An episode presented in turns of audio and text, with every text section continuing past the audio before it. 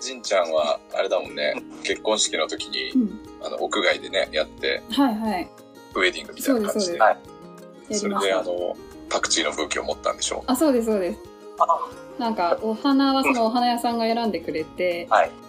軽井沢の本当外でやった式だったので、はい。そういう自然っぽいブーケ作ってほしいってオーダーはい。して、で当日までどういうブーケが来るか、まあお花なんでわからない状態で、じゃあ行きますって言ってバッて渡された時にね。めっちゃパクチーの香りがして あのコリアンダーが入ってたんですよはい。でうん私その時パクチーのお花があるっていうの知識もなかったので、めっちゃパクチーの匂いするんですけどって言ったら「これパクそうパクチーのお花なんです」って「コリアンダー」って言って「コリアンダーってこお花なんだ」みたいなあのスパイスでコリアンダーシードとかは入ってたんですけど、パクチーの香りがするブーケを持ちながら、はバージンロードを歩きました。ああ、でもね、すごい白くて綺麗な花なんで、パクチーのお花は結構、フランスとかのランジェスの市場とかでもすごいうん大人気みたいですうん、ね。うんみんな抱えて帰ってる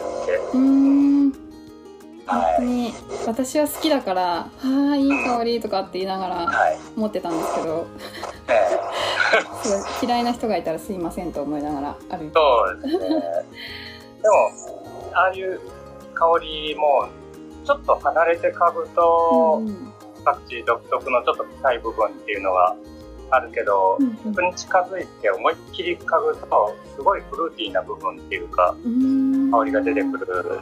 で、やっぱ、ちょっと感じ方は違うかもしれないですよね。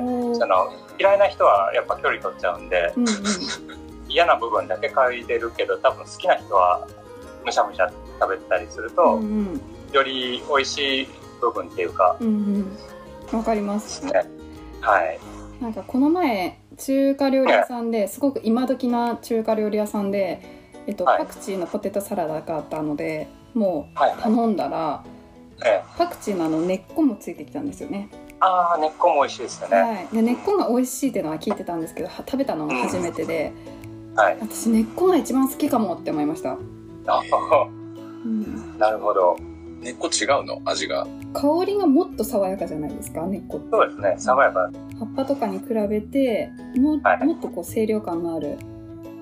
今まで捨ててたのがもったいないって思います。ああ、スープとかに入れてもうん絶対美味しいですね。うん。ありだなと思いまああ、出会ってしまったんすですね。出会ってしまいました根っこに。だから今育ててるパクチーもはい。根っこ食べれたいけど食べたらもう育たなくなってしまうそう。うん根っこ食べると終わりますからね。終わりですよね。うん。根っこ食べたかったらもう、あの、種をまいて、うんどんどん次々育てないといけないですうね。ん。ちょっと上級のそういうのができるようになったら挑戦してみたい。そうですね。うん。丸福農園さんってはい5人家族で、はい。お父さんお母さんと健太さんと妹さん2人妹は、まあ一人はもう県外なので、で、あとうちの妻がうんうんうん一緒に、みんなそれぞれと言いますか、お互い作業は丸福農園で、うんまあ、ハーブ作ってやってるんですけど、みんなそれぞれしたいことをしてるっていううん感じなので、うん。うん一緒に何かやってるっていう感じはあんまないんですよね。うんなるほど。ななんかまあその辺にいてみんな何かしてややってるっていう。具体的に皆さんそれぞれどういう活動されてるんですか？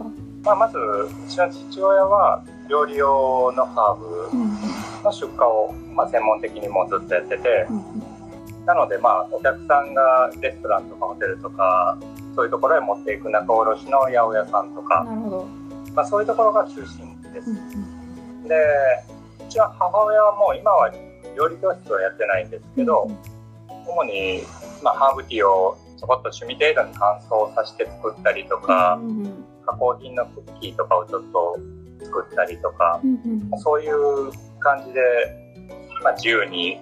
はい。で妹はえあまり多分ハーブについてはあの興味あるのかないのかわからないんですけど、あの まあ主にそこの厨房というかうん。工場でまあ、週に1回パンを焼いたりして、うんうん。週に1回だけパン屋さんをやってます。うん。で、あとはまあ、うちの商品である、お花畑クッキーっていう、はいはい。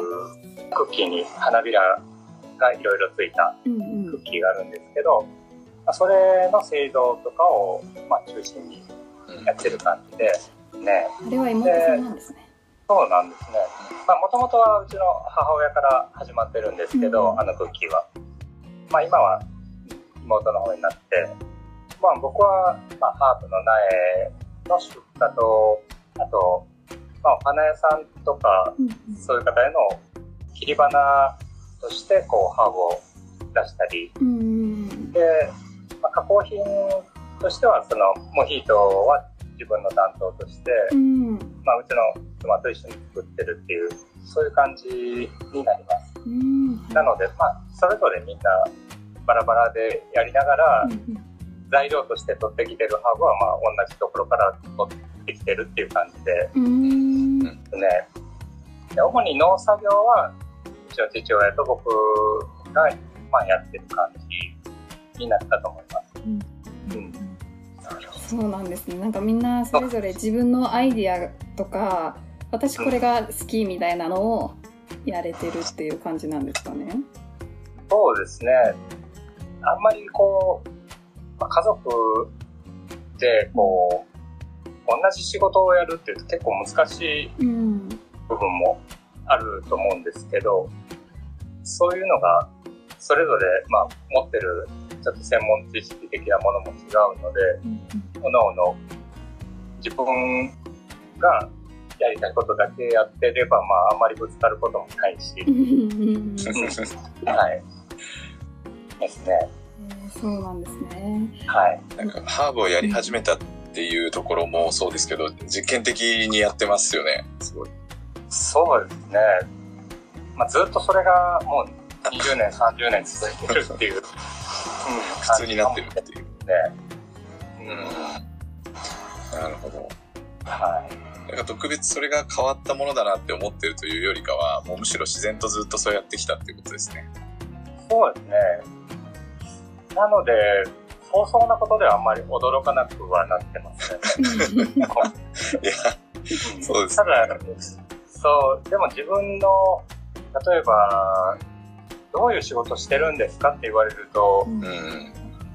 あんまりよくわからなくなってくるっていうか、その、うん。なんかもう何でもやってるといえば何でもやってるし、うんうんうん。う一言じゃ説そうですよね。明できないみたいな。